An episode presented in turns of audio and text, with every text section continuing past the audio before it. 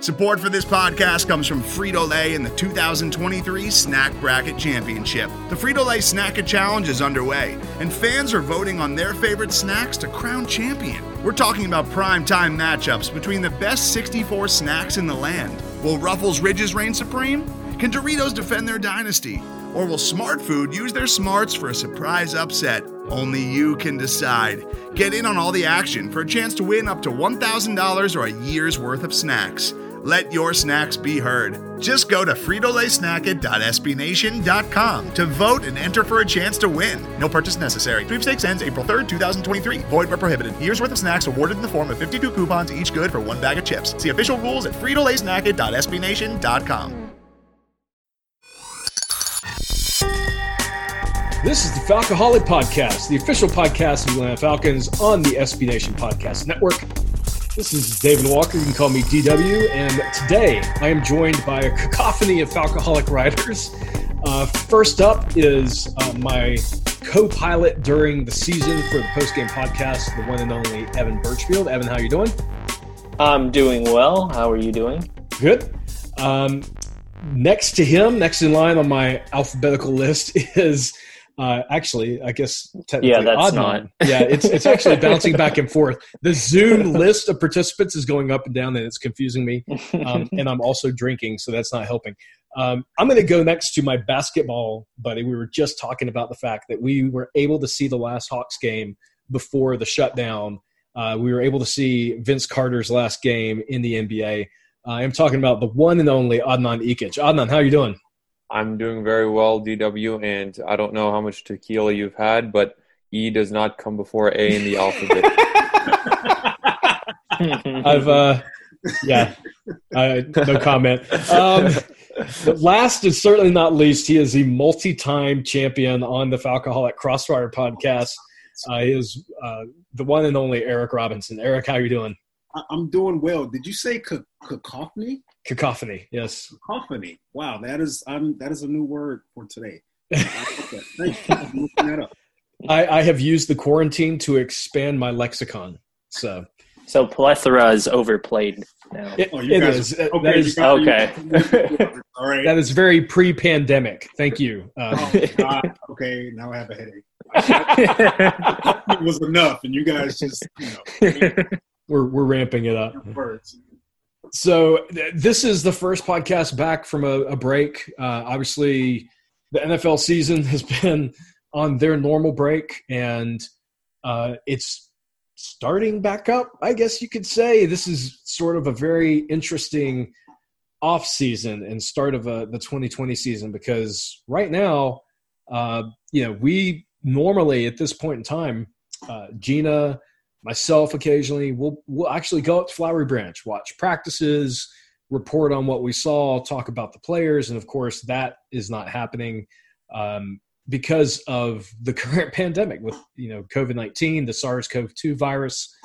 Uh, and that is what we're going to start with podcast. I know everyone just loves this topic but unfortunately it is it's it's a cloud over this 2020 season and whether or not this season is going to happen. So let's start there. Um, Adnan, I'm gonna I'm gonna actually go alphabetical this time, um, not tequila alphabetical. I'm gonna go real alphabetical. That's right. A before E. and I'm gonna ask you first. Do you think the NFL will have a season in 2020? Why or why not? uh, I think at the very least they'll have part of a season uh, before 2020 because there's just way too much money on the line, and I don't think the NFL has done a great job given all of the time that they've had. Uh, they uh, they saw this virus hit in March, which is pretty much an ideal time for the NFL, which was months away from the season, and it looks like they didn't really like put anything into place until like the players association the players came out and they said themselves like we're not going to play unless until there's some like testing done until there's more precautions put into place and then that kind of forced their hand. But yeah there's too much money on the line. I think that the nfl will will force its way through this uh, through thick and thin and unless there's something really catastrophic that happens i don't see the season coming to a halt this year So you think they'll push through it one way or the other? I mean, no, knowing the NFL's track record, money is very important to them. Uh, yeah, I mean, that's I can't argue with that. Eric, I'm going to go to you next on this one. Uh, do you think the season's going to happen, and why? Why not? All right, guys. I just arrived here like 30 minutes ago from the year 2019. Fill me in on what happened. What have I missed so far in 2020? Like, Oh man, you don't want to know. You you don't want to know. No, no I nothing mean, special. everything, you know, Nothing special. as Usual. I mean, I, I didn't miss anything, right? Got to start from the top. Um, so I I'm gonna piggyback on that real quick. I, I do think that they're gonna push through the season. Um, I think foolishly, Goodell tried to call the players bluff a little bit.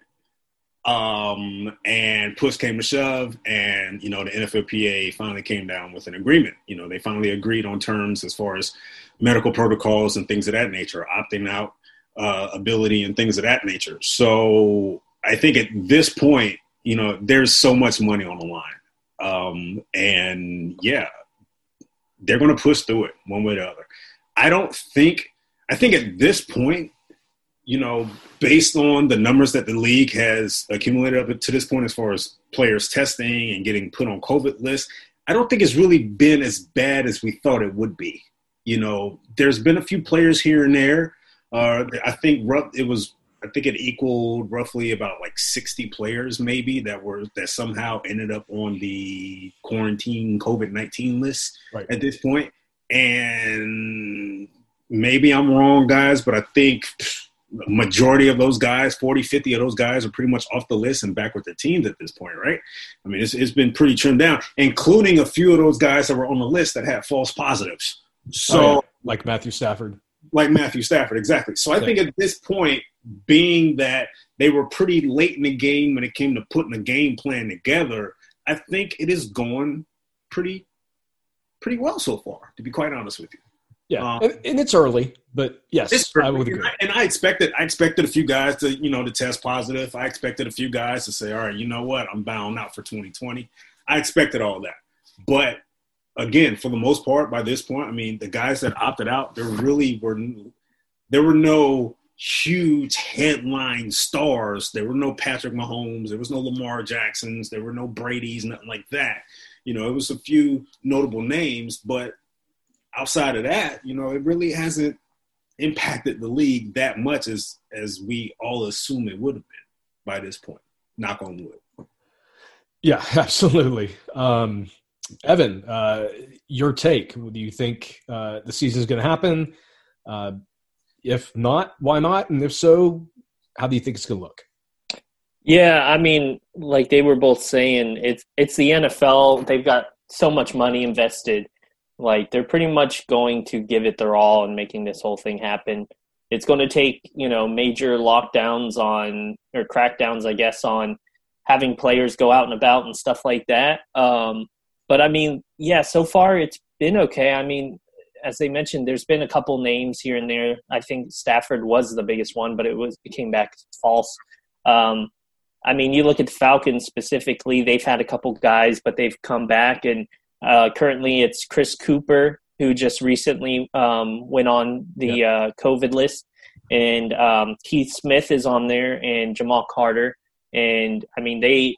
I mean, I, we don't know like what their personal situation is, whether they actually have it or they're just being quarantined for it, because the NFL doesn't uh, allow teams to release that information or whatever. So that that right there in itself is weird to me. Like I don't get It is, it is a little weird because um, I don't know. It's just like if they have a broken ankle, you're fine to say it. But We're gonna say a player's in concussion protocol, but we're not, I mean, don't they don't they say the flu and stuff? I thought, but we're not going to release whether he has a concussion or not.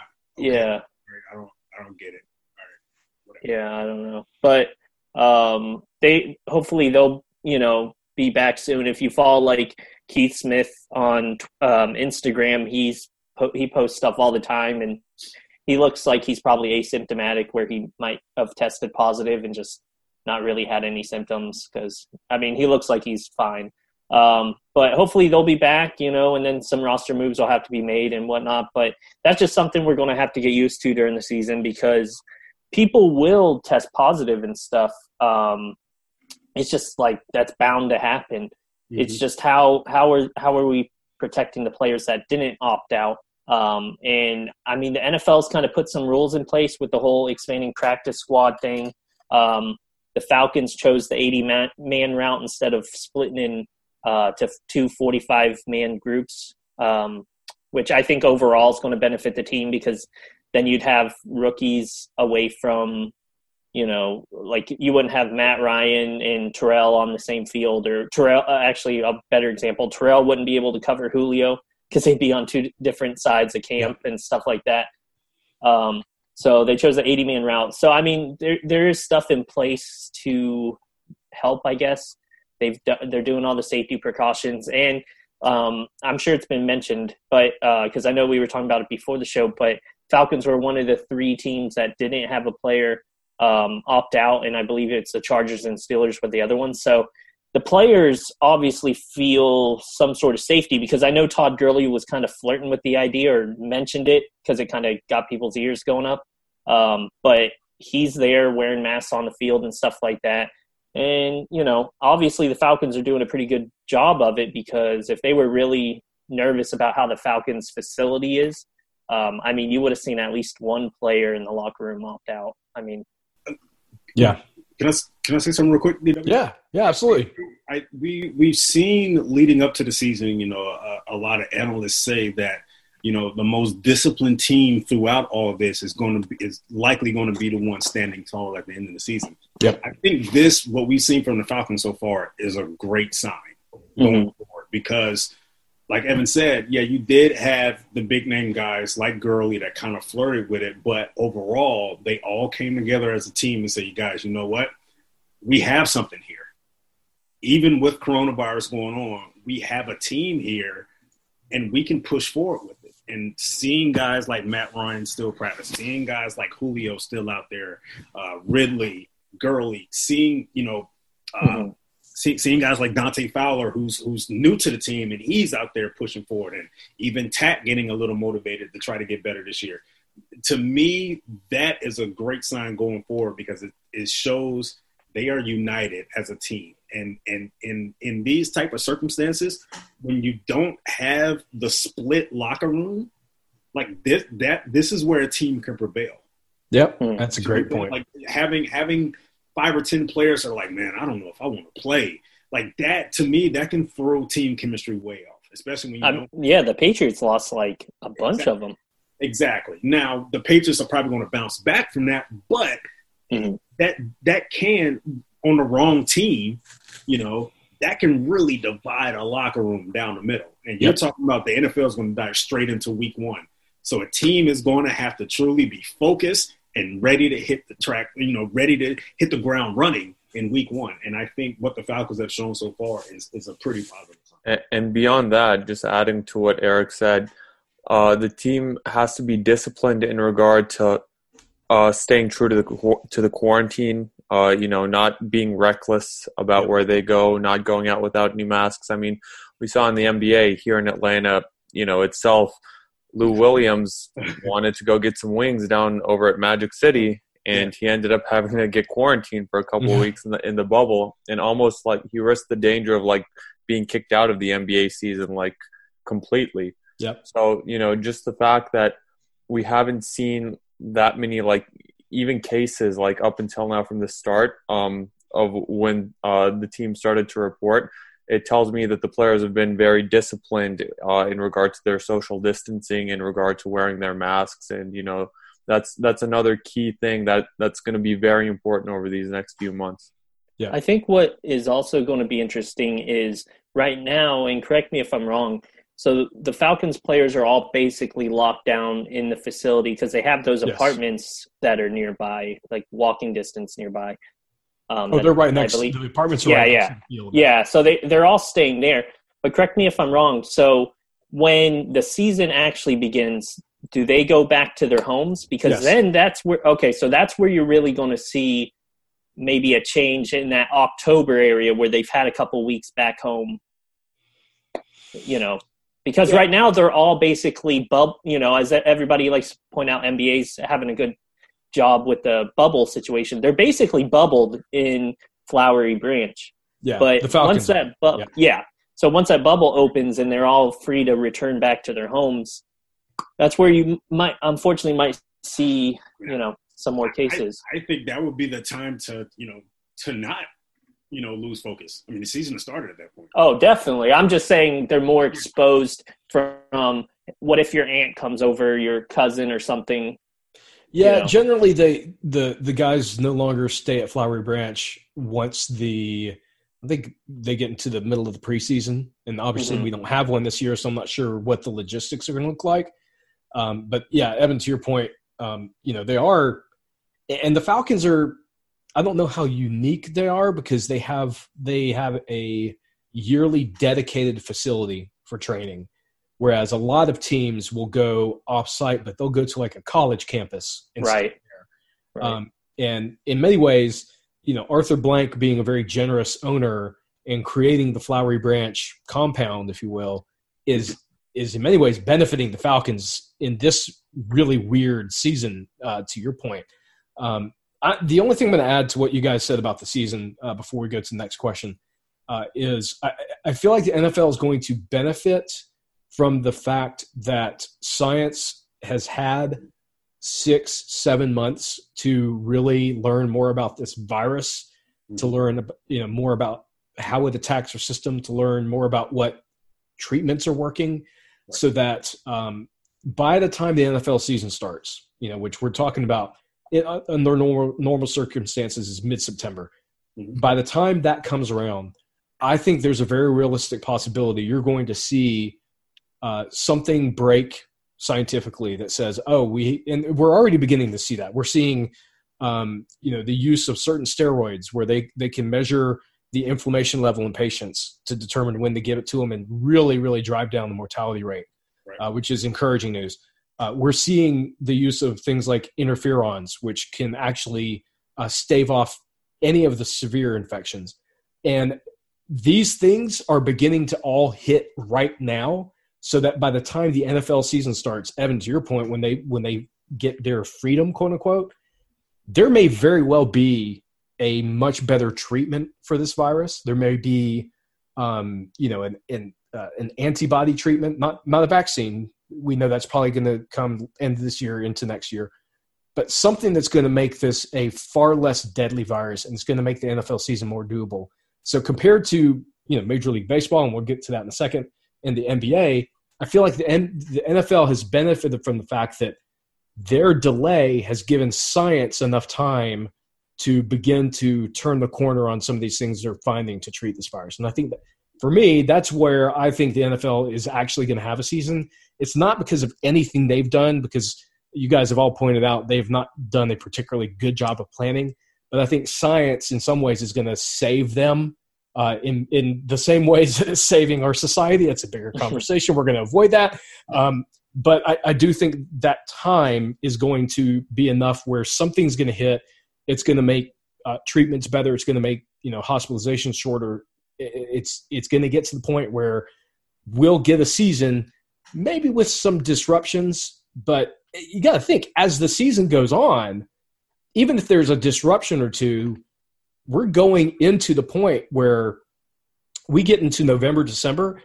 There very well could be a vaccine that gets released, and uh, and then you're starting to really turn the corner. And I, I feel like, like you guys said, the money motivation, the profit motivation, uh, is going to keep all of those players on the field one way or another. I think we'll see a full season with some quirks and some weirdness mixed in. Hope these guys are also paying attention to MLB and NBA and NHL for that matter, for, for various reasons. You know, yep. let's hope they're looking at MLB and saying, all right, we see what can happen when you go off the rails, when you just yep. do whatever you want to, and you disregard what's going on.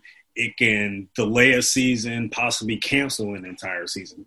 Let's also hope that they look at the NBA and NHL and say, hey, guys, look how competitive these teams look when they're focused. When they're yep. there, they're just focused on the task at hand. They're not really worrying about coronavirus, but at the same time, they're also just doing their thing because I mean these guys, these NBA guys, you know, for the NBA, I mean the playoffs are going to start pretty much next week. So and you're seeing a lot of competitive play. So let's let's just hope that these guys are looking at that and saying, "Hey, man, we need to stay focused. We need to stay on track, and we can get things done." Just like you know, just like the Bucks are in in NBA, just like the Raptors are. How good these teams look when they're focused and on the same page and, and clicking. I love it, Eric. You you literally dove into my next question, which and Adnan, I'm gonna I'm gonna uh, represent this question to you. It's a uh, gift. Yeah, exactly. you, you and I are on the same wavelength, buddy. Um, Adnan, what can and should the NFL be doing differently? and What can they learn from the NBA, from Major League Baseball, from hockey? Uh, and are those applicable? I mean, is that are there things that they can learn that they can apply? Uh, what's your view on the other leagues and, and, what they can take away from that? I was just gonna say um, before we dive into it, we were joking on the live show that the NFL is just so powerful and they have so much money that uh, I wouldn't be surprised if the NFL just already had already had the cure, just yeah. without telling anyone.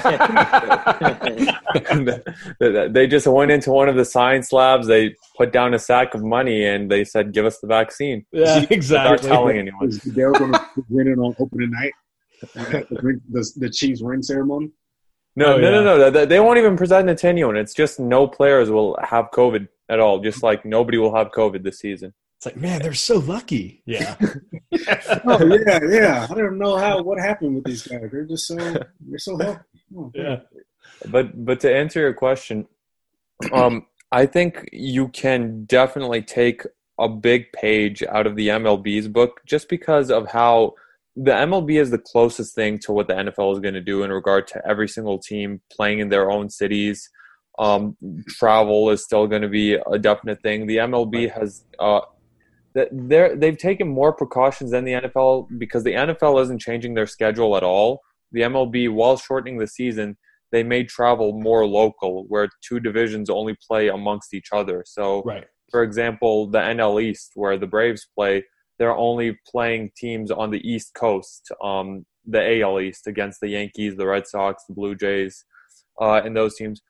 Uh, but you can definitely see that it, it's worked out in the MLB if you take those precautions the way that we were talking about earlier and if you don't you see um, you see a precautionary tale with the Miami Marlins for example right. where yep. the season pretty much almost got canceled I think yep. the MLB had a call on Monday uh, after that announcement on Thursday or Friday where they were where they had to decide if they wanted the season to continue or not and you know the season did continue but the difference is in baseball, you kind of can take those like um you, you can kind of can take a little bit of time off and then still get away with it just because you have all of those double headers where you can make up all of those games. And sure, while the NFL plays games um, only once a week, if you have a vast majority of players that just like get COVID or have the disease and it spreads through, it's a lot more difficult because then how are you going to make those games up if something happens where you have to like you can't like play through it? Um i i don't know if it's as applicable with the uh it is with the uh nba and the nhl in regard to seeing how focused they are as eric mentioned it. But i think that's more apples to oranges just because they those leagues successfully created those bubbles. Like the bubble in orlando right. is pretty much I think right now it may be the safest place in all of America. just because literally nothing like COVID cannot penetrate the bubble at all. Every single person gets tested every single day. Like I've seen some of the like technology that the NBA has incorporated or I've read about it and it's it's pretty like it's pretty amazing just how the NBA has gotten completely ahead of this and just what a great job Adam Silver, the commissioner of that league, has done. Yeah. But the MLB gives us a case where gives us an example where the, the NFL can definitely the season can definitely take place and it can definitely take place successfully. And this is now in summer before those scientific advances that you were talking about DW where every single major scientist epidemiologist in the world is working on this. And I'm sure a breakthrough is just a matter of when and not if. And I'm sure it's going to happen in in this calendar year. Yeah yeah, and I think that's um, just dead on. I agree with you, man. Um, Evan, you're. What do you think the NFL should take away from the other leagues that have restarted? And do you think that?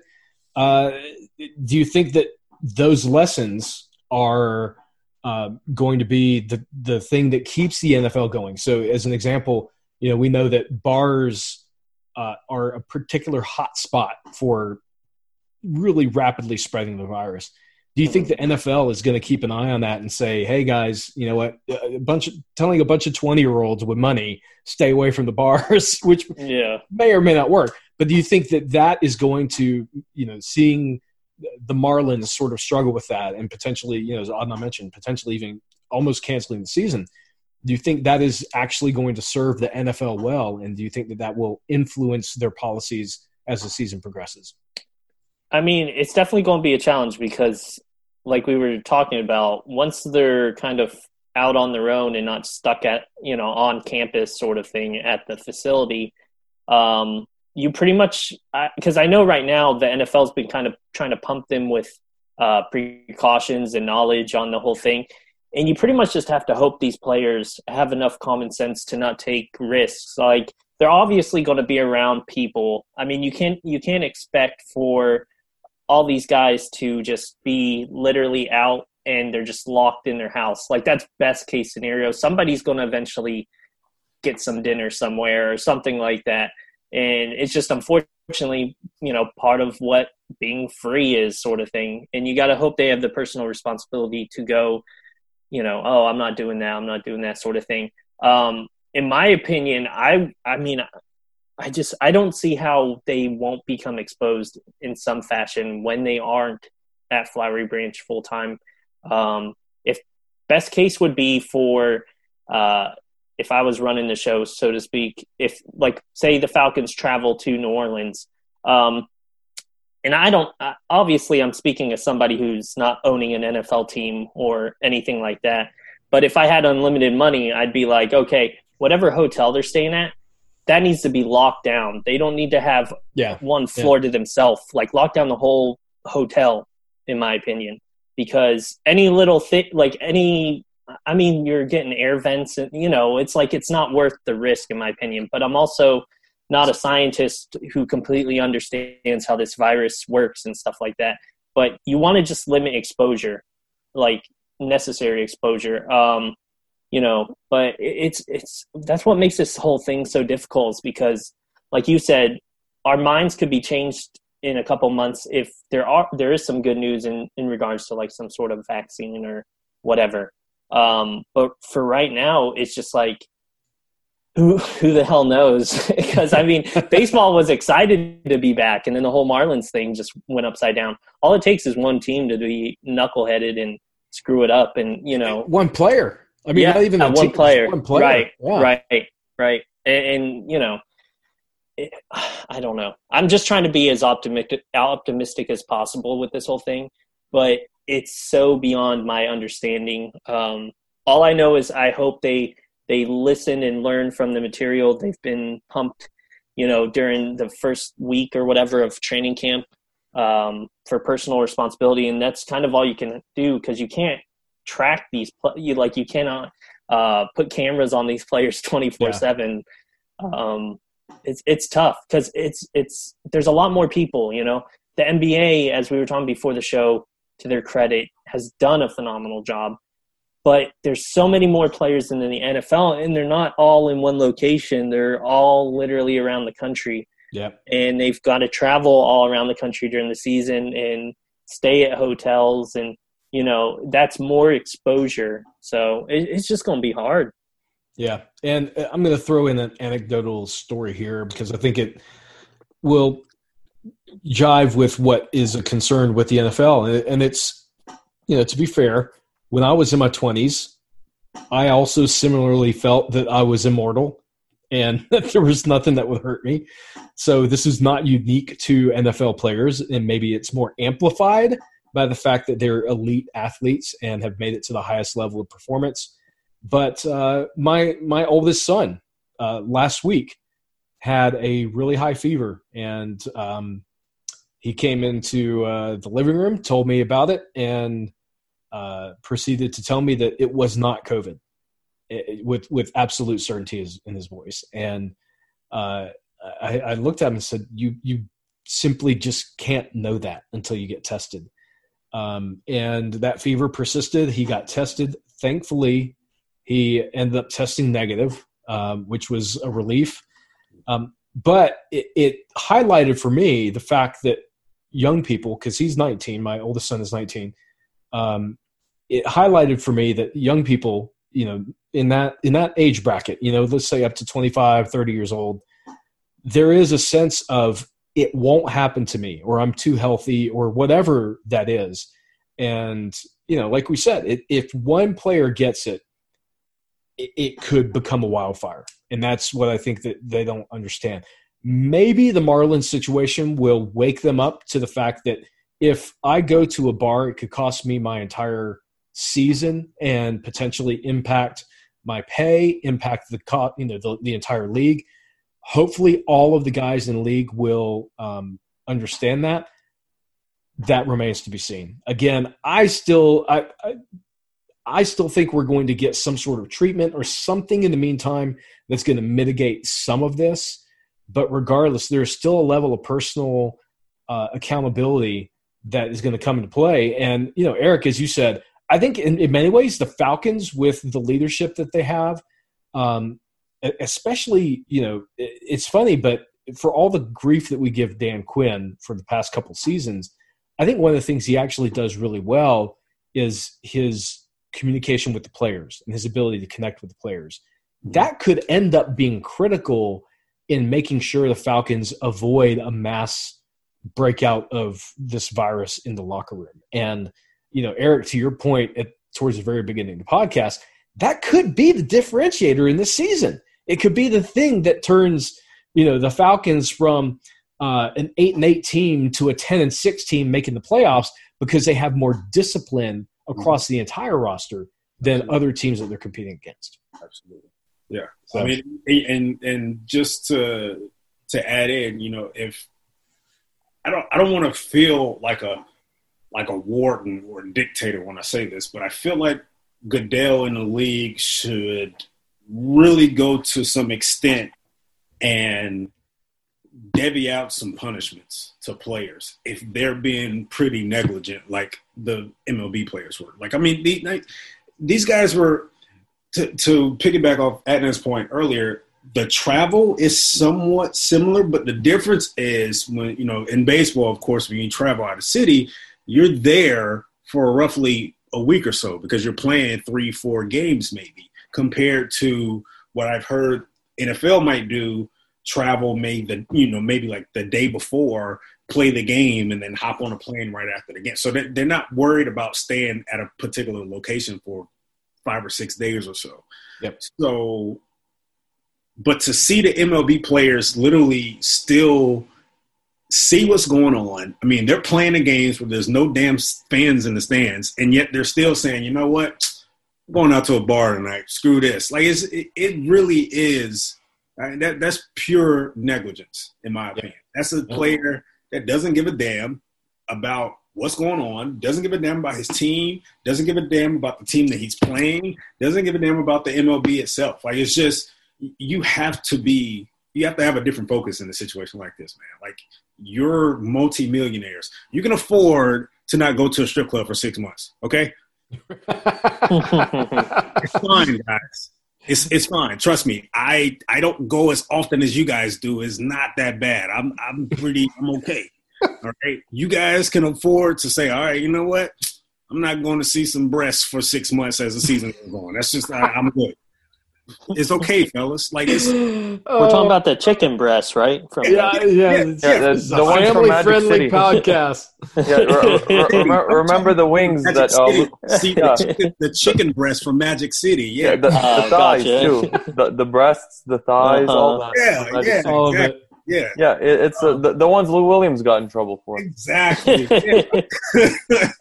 uh, but yeah, like it's just you they you have to show some discipline in a situation like this. And if the league doesn't do it, I'm hoping that team owners will at least take it upon themselves and say, "Hey, you willingly went out to a club last night, knowing we have a game the next day, and now you tested positive. We're going to fine you. You're not playing today. Like let's let's hope that some some owners, you know, crack down on them a little bit when it comes to that.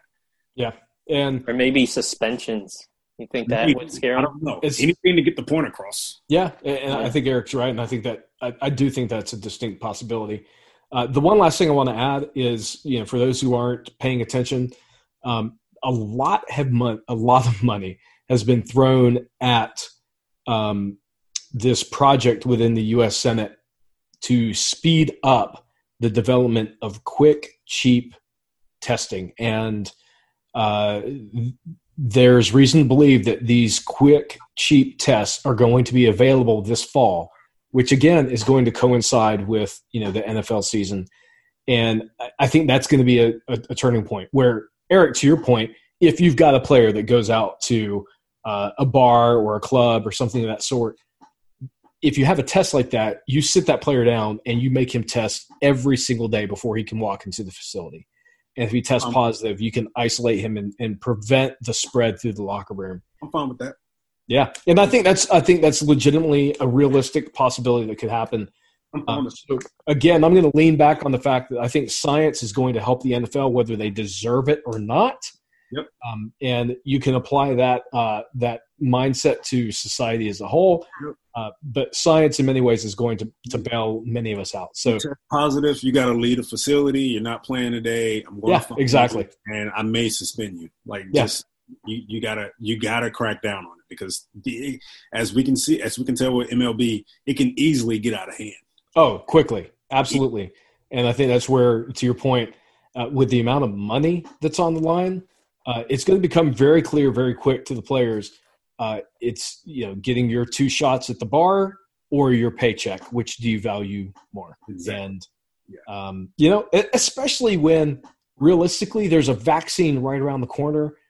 There's a good chance come January, February, you can go to the bar again safely and not worry about it.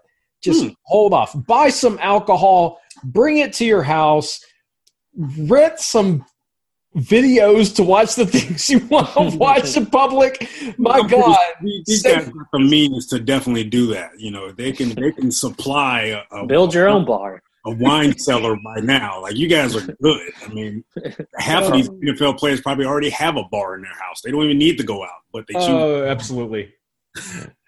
Oh, I feel like that's a great point to um, cut off that half of the conversation. oh, I love these guys. All right, so before we dive into the second half of the podcast, we're going to talk about the Falcons offseason, how we're feeling about where this team's at. We're going to take a quick break. We'll be right back. Today's episode is brought to you by Cars.com. With over 2 million vehicles and 50,000 more added every day, Cars.com will match you with the perfect car for you, your budget, your life, your style. And if you're ready to say goodbye to your current car, Cars.com will get you an instant offer to cash it in. Just start by entering your license plate and get matched with a local dealer who will write you the check. So whether you're looking to buy or sell, just go to cars.com. It's magical. We're back on the Falcoholic podcast. This is Dave Walker. You can call me DW. I am here with Evan Birchfield, Adnan Ikic, Eric Robinson. We are talking about the start of the 2020 NFL season. We just talked about COVID and how it's going to impact the season. Obviously, we all feel pretty optimistic that we're going to get some version of the season. Uh, and now we're going to talk about the Falcons, which is what we're here for. We're going to talk about where we feel this team is at, the overall feeling of how the combination of free agency and the draft has set this team up, and our biggest concerns or biggest optimisms for this team as we go into this, what is unarguably going to be one of the weirdest, unpredictable, most unpredictable seasons in NFL history. Um, so, Evan, I'm going to start with you um, on this next question. So, looking at free agency, you know, the Falcons obviously picked up guys like Mhm. um, Hayden Hurst, um, Todd Gurley. Uh, they let players like uh, De'Vondre Campbell, um, Austin Hooper walk. Uh, in the draft, you know, they they had what a lot of people thought was a, a decent draft, maybe not fantastic, maybe not, you know, obviously not terrible. Um, how do you personally feel about the overall offseason for the Falcons? Do you think this is a better team in on paper than what they were in 2019? Uh, yeah, without a doubt. I mean, all of a sudden, you have Dante Fowler who wants to play football, and you've gotten rid of Vic Beasley who clearly does not. Um, and then you have, you know, Hooper's gone, yeah, but I mean, Hayden Hurst. Uh, maybe at first, a lot of people, including myself, were a little bit like, "What? Like, why would we get rid of a second round pick for this guy?" Um, just because there was limited action, there was, you know, his age or whatever. Um, but I mean, so far he's looked the part, um, you know, and he's got a ton of potential, um, athletic ability, all that good stuff. Um, so I'm not really worried about any sort of drop off between Hooper, um, going from Hooper to Hurst, and also, you know, I always mention it every chance I can, but I'm a big believer in Ben Steele. I think he could make me into a tight end. Um, everywhere he's been, I, like I don't know if it's coincidence. Maybe people catch on to it. Everywhere he's been, the tight ends have done well, and then when he leaves, the tight ends don't do well. Um, he shows up in Atlanta, and then Hooper has his best career uh, season. I don't think that's a coincidence. And now he's the tight end coach because he was the offensive assistant. But um, yeah, but to answer your question with the rest of them, uh, I I think our running back position. I mean, Todd Gurley's very interesting. I know he was probably signed more to put you know butts in the seats, which is irrelevant now for the most part. Hmm. Um, but yeah, I mean, overall, I actually feel damn good about this team. Um, I, am trying to think like I, I, mean, corner. Yeah, we we lost Trufant, but they they tried to address it with taking a first round uh, corner in AJ Terrell. Uh, I don't know. It, it's it's been so weird because it's like it's been hard to get excited about the team because you're worried about is there going to be a season? But you know, overall, I, I am excited about what pieces they have put together on this team. I think there's a couple more they could have added. I know me and Eric have talked about like Clay Matthews. I would have loved to see him in Atlanta. Just like throw as much depth in there as you can. Right. Um, but overall, yeah, I, I, I, am excited, and I, I thought the the off season went relatively well. All right, Adnan, same question to you. The offseason, uh, how do you feel about it? How do you feel about the roster now compared to 2019? Better or worse? The same? Uh, I feel better about it just because you could sense uh, that there was a sense of urgency in the front office between both Dimitroff and Dan Quinn. They, they know that if this team doesn't make the playoffs this season, that they're probably both going to be done in Atlanta. And that's just the reality of it. So they went out and made made urgent moves. They brought in Todd Gurley to replace Devonta Freeman, oh, and I, I've talked many times about how how much better Gurley was than Freeman just last season, even with the arthritis. Now Gurley will need to have his uh, carries in check. He's not going to be a bell cow with 300 carries in the season. That's just not who Todd Gurley is anymore. But even last year, he was better than Devonta Freeman. I wrote an article about it, going very, very deep dive into their numbers, into their advanced uh, stats as well. Dante Fowler, I think, is an upgrade over Vic Beasley. And you brought in a bunch of these players who will be able to help you win now in the draft. Uh, AJ Terrell is a player whom I'm thinking can be an impact player at the cornerback position from day one. Marlon Davidson is possibly the best defensive tackle that we've put next to Grady Jarrett since Dontari Poe. Not that that's been a high bar to set over the past couple of years. Um, this I, I'm excited about this team, and you know I'm more excited now than I was uh, at this point at the beginning of the off season. I like the moves that they've made, and you know even getting a guy, even the move that they made for a guy like uh, uh, Darqueze Dennard you needed depth in the cornerback position. Yep. How many times in the past have the Falcons needed, desperately needed depth at a position of at an impact position, and then they decided, no, we're just going to stick with what we have, and uh, Thomas Dimitroff is going to keep that money for an emergency fund, which never comes about, uh, and you know is never spent, is just like kept and pocketed. And you know, I'm glad that uh, that money is being actually spent this season, and that in of itself is a move that tells me that there's a little bit of desperation, there's a little bit of fear, you know, in Thomas Dimitroff's heart this season, and I like mm. to hmm. see it. I like the way you put the. oh, I love it, Adnan. You're always good for a good soundbite. Um, Eric, uh, your thoughts on this season and whether or not the roster has improved from last year? Uh, dramatically improved, in my opinion. You know, um, nice. I, if you go back to August 2019, I had so many questions with that team. Um, you know, whether the defense was actually going to take that next step, whether the pass rush was going to be there, whether the offensive line was going to be able to put something together. Of course, questions comes with with Dirk Koetter literally everywhere he goes, every everything he does. Um, had questions with the running game. Now I still have a few questions here and there, but I feel quite confident that this is a team that's lying in the weeds and no one really talks about. And you and we all know here that the Falcons play better when they're ignored, when no one really cares about them, when they're overlooked. Um, and I've I've talked for a little while about the team needing to change their philosophy. No more project guys. No more guys that you're going to need a year or two to truly, you know, see, you know, see them blossom.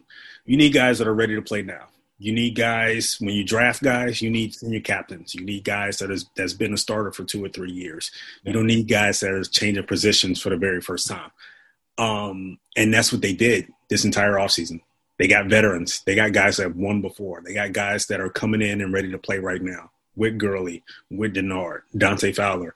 You know, you drafted a guy like AJ Terrell, who's been a starter at Clemson for three years. Marlon Davidson has been a starter in Auburn for four years.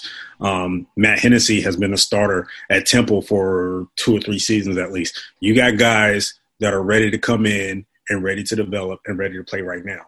And to me, that is a clear, clear sign of a franchise, of a coaching staff, of a front office that doesn't have much time. All right. Yeah. They need to win. They need to win now. They don't have time to draft a guy that's switching positions, and they got to see what he's going to look like in three years. Hell, they may not even get three games, depending on how things go. Okay, they need to win now. All right, and I like it. I like the approach. I like the philosophy. I think this is a this is a definite team that that people are sleeping on. Is it a juggernaut? No, but I they can. I think right now they can play with anybody in the league. yeah. Any. Yep. On a on a clean Sunday, the team is healthy. They can play with anybody. Yeah, now, and I think there's still one more move I would like to see him make, and, and Evan brought it up, getting uh, Clay Matthews. I, I think bringing Clay Matthews and just let him be the closer as your pass rusher. Yeah. Second half of games. I like it. Do you guys think um, them all pretty much just about every actually it might be all the moves that they uh, all the players they brought in do you think it's a coincidence that they were all first round picks like all of them no trading for hurst he was a first round pick no i think it's more of a coincidence that they're all guys that have a chip on their shoulder they're all guys that are playing for something you know mm-hmm. Gurley, Gurley's trying to play for a long-term deal he's playing on a one-year deal this guy that's he just won offensive player of the year two years ago and he's coming in on five million dollars he's playing for something bigger you know Dennard is playing for something bigger. He just had a three year deal that he turned down in Jacksonville, and now he's playing for not for what what is his salary this year? Nine hundred thousand dollars. He's looking for something. Yeah, Hey, Fowler's trying to bank on a on a career season that a lot of people are say a lot of people are saying is a fluke.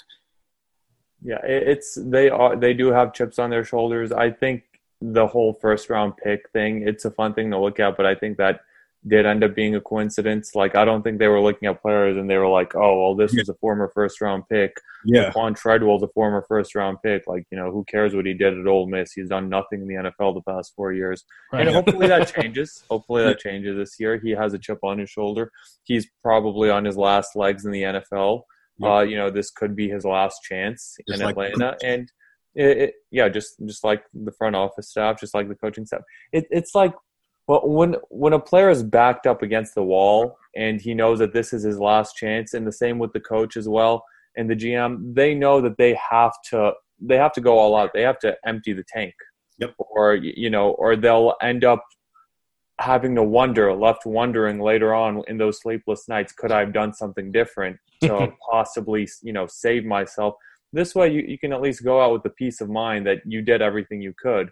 Yep. And you know, if if if it doesn't work out this season, then I think at the very least, Dimitroff and Quinn will have that peace of mind that all right, we did everything we could to you know preserve our roles to save our jobs. It just didn't work out, and you know there's there's something honorable about that. Even even drafting a guy like AJ Terrell. I mean, you, you got a guy that's his his college career is summed down to two quarters in a national championship game. So you draft a guy like that. He has a chip on his shoulder. He's trying to capitalize on that. And he's trying to show people like, hey man, I'm better than that. Like they they could they changed everything about what about their entire philosophy this offseason. And I think it's going to pay off. Yeah, I like it. Um, all right. Uh, two last questions before we wrap up this podcast, our returning podcast for the 2020 season. Um, Eric, I'll start with you on this one. What is your biggest concern about this team, this roster, the coaches going into this season? Dirk Koetter. oh, there was there was like no hesitation on that answer. Care to elaborate? I don't get it. I don't get it with this guy. I don't get why he's so well respected around the league because he is. I don't I don't understand. I think he is a basic play caller. I think he's uh, he's a he's a guy that doesn't truly call plays to to fit the talent of the that he has on the field. I, I think this guy is just he doesn't take advantage of what he has, and I think he can be the difference between the team going ten and six or eleven and five, and them going seven and nine again and and missing out. I think he can be the difference. Yeah, I, he's the biggest question mark going into the season. No All right. Um, Adnan, same question. Your biggest concern going into 2020? Same answer. Dirk Koetter. Um, Dirk Koetter and the cookie cutter offense uh, this season, as I like to call it, because yeah, it was. Yeah, you know, just I have full confidence in our defensive coaches this season. Raheem Morris and Jeff Ulbrich deserve that.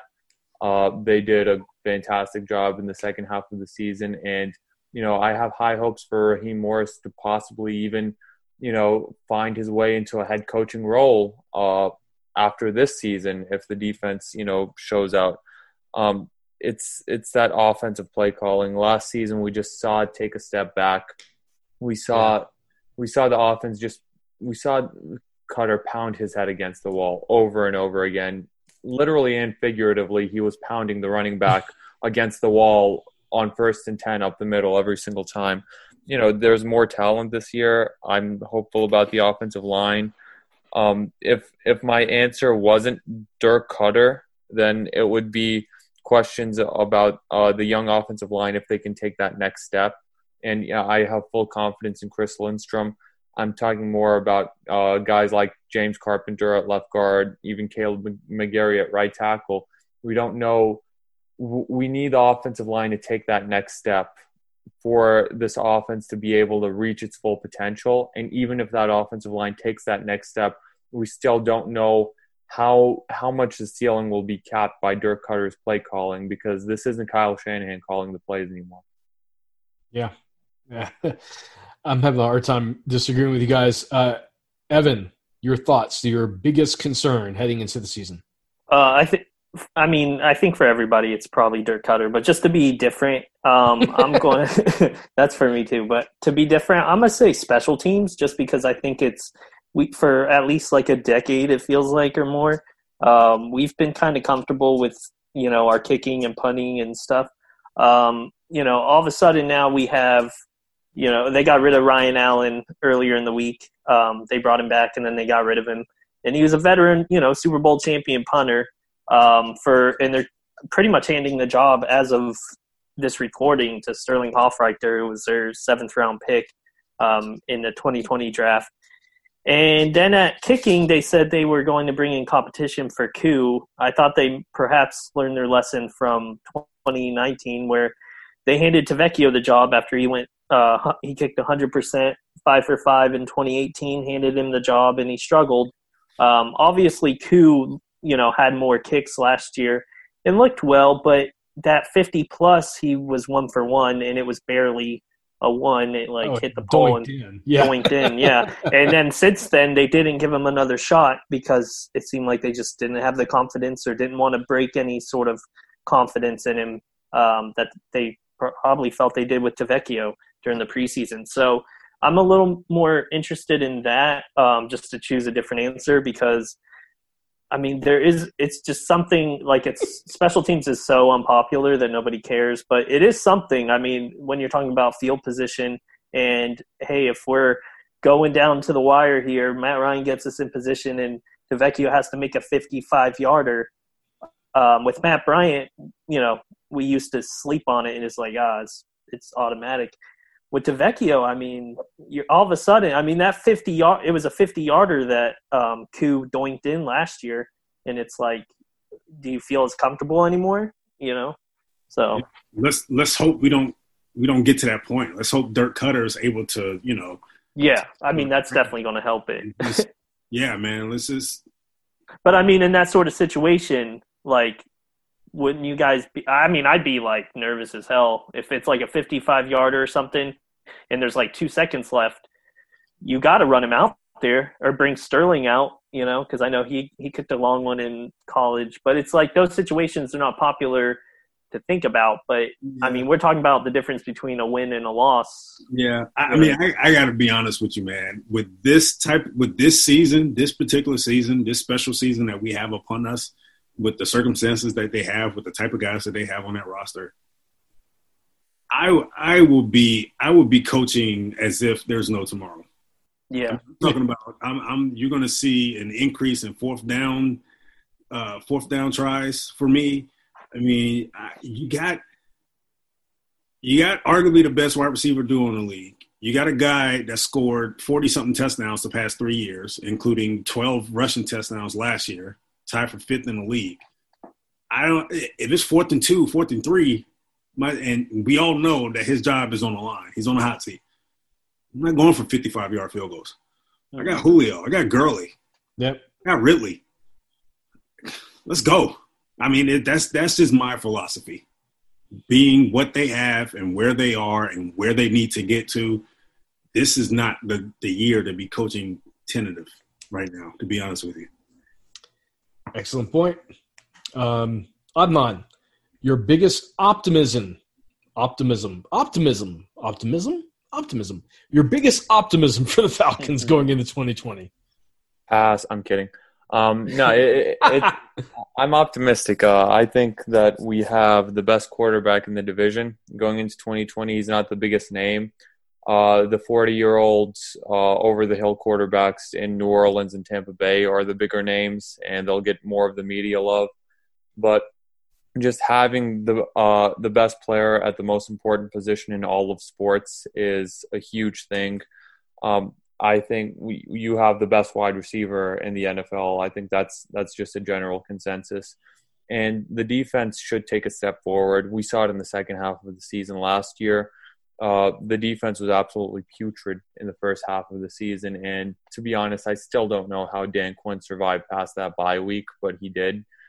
Um, but you know, the defense should be able to hit the ground running a little bit this season. So, you know, the team chemistry is there. And what I'm most optimistic about is that extra wild card spot this season, which means that there is a much higher chance at uh, getting into the playoffs this season than there would have been normally. And just an example of that would have been that 2015 season where the Falcons at 8 and 8 would have gotten that final wild card spot had that been a thing back during that season. I think we all remember that collapse after like 5 and 0 and it ended up being an, an 8 and 8 mediocre year, but uh, I think we'll see the Falcons in the playoffs this year, and that's well past due. The second worst collapse in the Dan Quinn era. I don't think we need to talk about the first one. Yeah, we're not touching that. Let's move on. Evan, almost escaped. Evan, your biggest optimism. Um, I think Calvin Ridley. Like, I'm just Ooh. continuously getting excited like the like everything you're hearing this offseason has been nothing but positive about him. Um, I mean, even on a national level, like if you play fantasy football, everyone's talking about Calvin Ridley and his potential. He's even I, I like his his kind of confidence that he's saying he wants to be a thousand yard receiver. Um, I do what? He looks bigger. He, I actually saw um, they posted uh, the training camp photos of him working out. I'm like, damn, he's on that Julio diet where his skin is just old. you know, he's like ripped. Um, I mean, he look he is getting to be like Julio, and it's like, could you imagine if he does, you know, become what we all hope he's going to be? Um, you know, that next top elite receiver. If we go from Roddy White handing off to Julio to Julio handing off to Calvin Ridley, it'd just be incredible. But I mean, for me, it's it, it is the offense. The offense on paper, I think any um, offensive coordinator who's worth a damn should be able to succeed with that offense. But so I'll stay with optimistic. I won't go back to. Yeah, yeah, we're, we're staying with optimism. Adnan, uh, your biggest optimism heading into the season? Um, I already won, didn't I? Yeah, you did. Eric's turn. Do you have another one? Um, uh, no, I'm sorry. That was the vodka asking the question. no, no, no, no, no. I'll, I'll steal oh. Eric's as well. Uh, no, no, no, no, Eric, Eric, Eric, Eric, close us out on this question because apparently I need to go to bed. Your biggest optimism heading into this season. This is a hungry team, and I and I kind of mentioned it a, a few minutes ago. This is a to me all the way around from top to bottom, offense, defense, coaching staff. This is a hungry team. This is a team that has a lot to prove. This is a team that has they don't have a ton of personality in the locker room still, but it's still a team that's not complacent. They got rid of the complacency when 44 left the locker room. They got rid of that that toxic that toxic attitude. Um, and they brought in guys that want to prove themselves. They want to be good. They want to take the next step. They want to prove people wrong. They don't want to just come in and collect a paycheck, and then when training camp starts, they want to sit at home and not tell their coach that they don't want to come to training camp. And I'm, I'm sorry, I'm still talking about Vic. anyway, um, optimism, yeah, the hunger, all the way around, you know. And and like I mentioned earlier, man, this is a team. If, if you look at it from top to bottom, they they they're all playing for something. You know, there there a lot of futures are on the line in this locker room. And in, if you know football well enough, that's when you get some of your best play. When you know that tomorrow may be your last day in the NFL. Yeah. Uh, fantastic. All right, guys. Um, obviously, uh, my memory is beginning to slip as the uh, pandemic and alcohol are mixing together to cause a disruption in, in my ability to think clearly. So we're going to wrap up this podcast for the day. Corona That's a Corona I'm Corona tipsy. That's exactly oh, right. Oh God! What's the vaccine for that? Water. Oh, the only thing that can fix this is uh, sleep and or more alcohol.